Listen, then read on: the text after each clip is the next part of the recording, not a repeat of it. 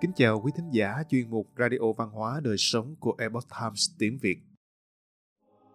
Nhân ái hiếu đệ, khiêm hòa lễ nhượng là truyền thống Mỹ Đức Á Đông. Hiếu đứng đầu trong các đức tính của con người là phẩm đức căn bản cho các loại đạo đức.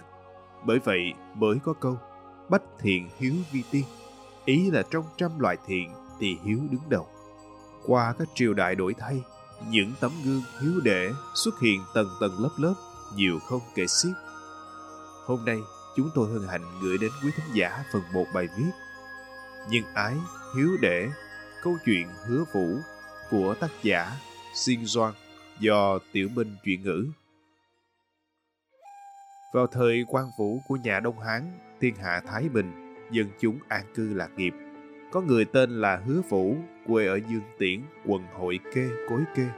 Năm 15 tuổi thì cha mẹ đều mất có hai người em trai là Hứa Yến 9 tuổi, Hứa Phổ 7 tuổi.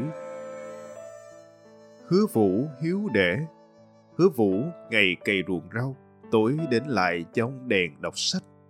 Khi đọc sách thì gọi hai người em đến, đem những gì mình đọc được dạy lại cho hai người em.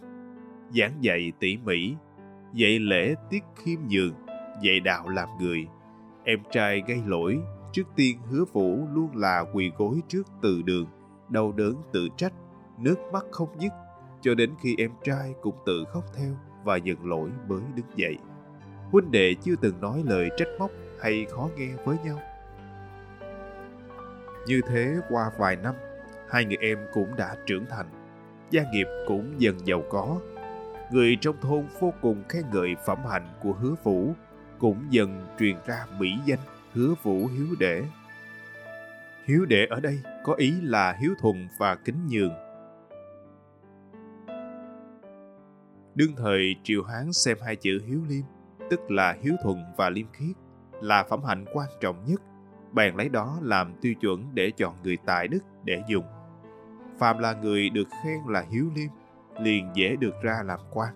Lúc ấy cả châu mục là quan thứ sử và quần thủ là thái thú đều nghe được danh tiếng của hứa vũ, nên cùng nhau tiến cử, được triều đình cử hứa vũ làm nghị lang thái thú phụng chỉ, truyền hạ cho huyền lệnh, hạn định ngày đi nhậm chức. Tuân theo lệnh vua, hứa vũ vội vàng lên đường. Mặc dù khởi hành đi nhận chức, nhưng vẫn dặn dò hai người em. Ở nhà tự mình nỗ lực học tập, cũng giống như lúc ta ở nhà vậy không được trễ nải biến nhát mà bỏ việc học. Đồng thời dặn dò người trong nhà và người hầu đều phải an phận thủ thường, sau đó thu xếp hành trang tự mình đến kinh thành vào triều nhậm chức. Trong thành Trường An, mọi người nghe được danh tiếng hiếu đệ của hứa vũ, sôi nổi đến bái phỏng. Các đại thần trong triều biết được hứa vũ vẫn chưa lập thất, đều muốn gả con gái của mình cho ông. Hứa vũ thầm nghĩ, ba anh em trong nhà đều đang tuổi trẻ, đều chưa lấy vợ. Nếu mình lấy vợ trước thì không đúng với đạo làm anh. Vậy nên liền nhã nhặn từ chối. Khi mọi người biết được nguyên do, càng thêm kính trọng. Hứa Vũ đọc nhiều kinh sử, cho nên mỗi khi triều đình có việc quan trọng mà các quan đại thần không thể quyết định, thường đến tìm ông xin thỉnh giáo. Ông lấy chuyện cổ để nói việc ngày nay, rồi đưa ra kiến nghị các đại thần rất coi trọng kiến nghị của ông. Vài năm sau, hứa vũ được thăng đến chức ngự sử đại phu. Một ngày, hứa vũ nghĩ đến hai người em trai ở quê nhà, đã khổ học nhiều năm mà không thấy châu quần tiến cử. Chỉ sợ lười biến bỏ lỡ sự nghiệp, bèn có ý muốn về quê nhà thăm viếng.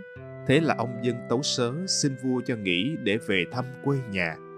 Vua xem xong tấu rồi đồng ý, lệnh ông áo gấm về quê hứa vũ tạ ơn, rồi từ biệt triều đình. Các quan trong triều đưa tiện ông ra tận vùng ngoại ô. Sau khi hứa vũ về quê, liền đi thăm viếng mồ mã, sau đó không muốn làm quan nữa, liền cáo mệnh từ quan. Hứa vũ cho gọi hai người em đến, dò hỏi việc học. Hứa Yến, hứa phổ đều ứng đáp trôi chảy, lý lẽ rõ ràng, lời văn thông suốt. Hứa vũ vui mừng trong lòng, lại tra xét đến số lượng ruộng vườn, thấy nhiều hơn lúc trước gấp mấy lần. Đây đều là nhờ hai người em cần kiệm mà có được. Hứa Vũ tìm hiểu các cô gái con nhà đàng hoàng ở trong vùng, trước chọn ra để đính hôn cho hai người em của mình, sau đó bản thân mới cưới vợ. Mấy tháng sau, hứa vũ đột nhiên nói với hai em rằng Ta nghe nói có đạo lý anh em phân nhà ra sinh sống. Nay ta và các em đều đã cưới vợ, điền sản không ít. Theo lý nên tự lập môn hộ. Hai người em phân dạ theo ý của người anh. Phân chia gia sản, hứa vũ chọn ngày mở yến tiệc, mời những người lớn tuổi trong vùng đến dự, rồi thông báo việc phân nhà ra ở riêng, đem tất cả gia tài từng món, từng món ra phân chia Hứa Vũ tự chọn gian nhà rộng nhất cho mình và nói Ta là trọng thần, thể diện phải trang nghiêm. Hai em làm ruộng ở nhà tranh nhà tre là được rồi. Lại xem sổ sách ruộng vườn, phàm là ruộng tốt đều lấy về cho mình, đem ruộng đất cằn cỗi chia cho hai người em.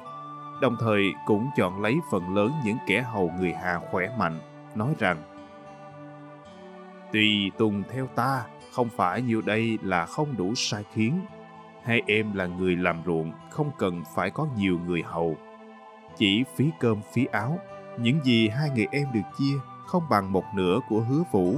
Nhìn ngoài thì thấy hứa vũ hoàn toàn không có lòng khiêm nhượng, lại rất có ý ức hiếp, nên những người chứng kiến đều rất bất bình trong lòng.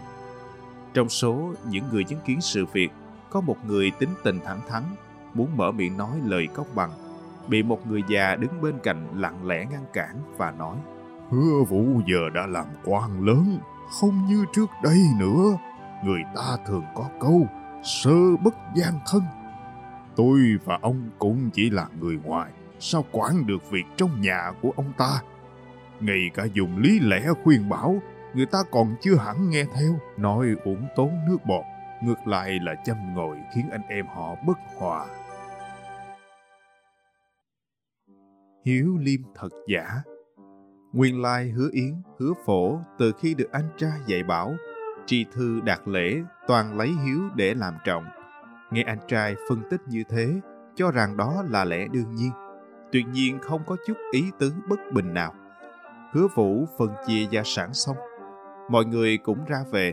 Hứa vũ ở gian nhà chính, hai gian nhà nhỏ bên trái và bên phải của hứa yến và hứa phổ ở Mỗi ngày hai em xuống ruộng trồng trọt, lúc rảnh rỗi thì đọc sách, khi gặp điều nghi vấn, không hiểu thường đến hỏi ý anh trai, xem đây là việc bình thường. Các chị em dâu cũng sống hòa thuận cùng với ba anh em. Từ đó những người lớn tuổi trong vùng, người người đều khinh thường việc làm của hứa vũ, thương hại hai người em. Họ nghị luận rằng hứa vũ là người hiếu liêm giả, hứa yến, hứa phổ mới thật là hiếu liêm Hai người họ đều vì tưởng nhớ cha mẹ, đoàn kết với nhau, vâng theo lời dạy bảo. Như vậy chẳng phải là hiếu sao? Trọng nghĩa khinh tài, mặc kệ được phân cho bao nhiêu gia sản, đều không tranh giành. Như vậy chẳng phải là liếm sao? Ban đầu trong vùng truyền ra danh tiếng hứa vũ hiếu đệ. Đến hiện tại thì bỏ mất chữ vũ, danh tiếng đó đổi thành hứa gia hiếu đệ. Mỹ danh của hứa yến và hứa phổ được truyền rộng khắp nơi. Sau khi Hán Minh Đế lên ngôi, hạ chiếu cầu người hiền tài, lệnh cho các quan lại điều tra tìm hiểu những người có học thức, có phẩm hạnh đến nhà tặng lễ. Huyền lệnh đã biết sự việc hứa yến hứa phổ nhường gia sản không hề tranh chấp trước đây, nên đem nhân phẩm của hai người bẩm báo lên cấp quận. Huyền lệnh tự thân đến nhà chào hỏi, nói rõ tâm ý cầu người hiền của thiên tử. Hứa yến hứa phổ khiêm nhường mãi. Thế là hai người em tạm biệt vợ chồng hứa vũ, đến Trường An bái kiến thiên tử. Thiên tử hỏi rằng, Hải Khanh là em trai của hứa phủ ư? Hứa Yến, hứa phổ dập đầu đáp vâng. Thiên tử lại nói, nghe nói nhà Khanh nổi danh là hiếu đệ, liêm nhượng của Khanh còn vượt qua cả anh trai, lòng trẫm càng thêm vui mừng. Hứa Yến, hứa phổ nói, vận nước hưng thịnh mở cửa tuyển quan đây là bởi mẫu mực của bậc đế vương. Quận huyện không dùng thần là vì chúng thần bất tài, làm phiền thánh tông. Thần từ nhỏ mất nơi cậy nhờ, mày được bào huynh hứa vũ dạy dỗ, cẩn thận giữ gìn. Ngoài cày cấy và đọc sách ra, không còn biết thứ khác. Chúng đệ sao có thể bằng một phần vạn của huynh vũ. Thiên tử nghe thấy đúng, khen ngợi hai người khiêm đức, Ngày hôm đó tấn phong hai người làm nội sử. Mấy năm sau, hứa Yến hứa phổ, người đạt đến chức vị cửu khanh, làm quan mặc dù danh tiếng không hiển hách bằng anh trai, nhưng đều được cả triều xưng tụng là liêm nhượng.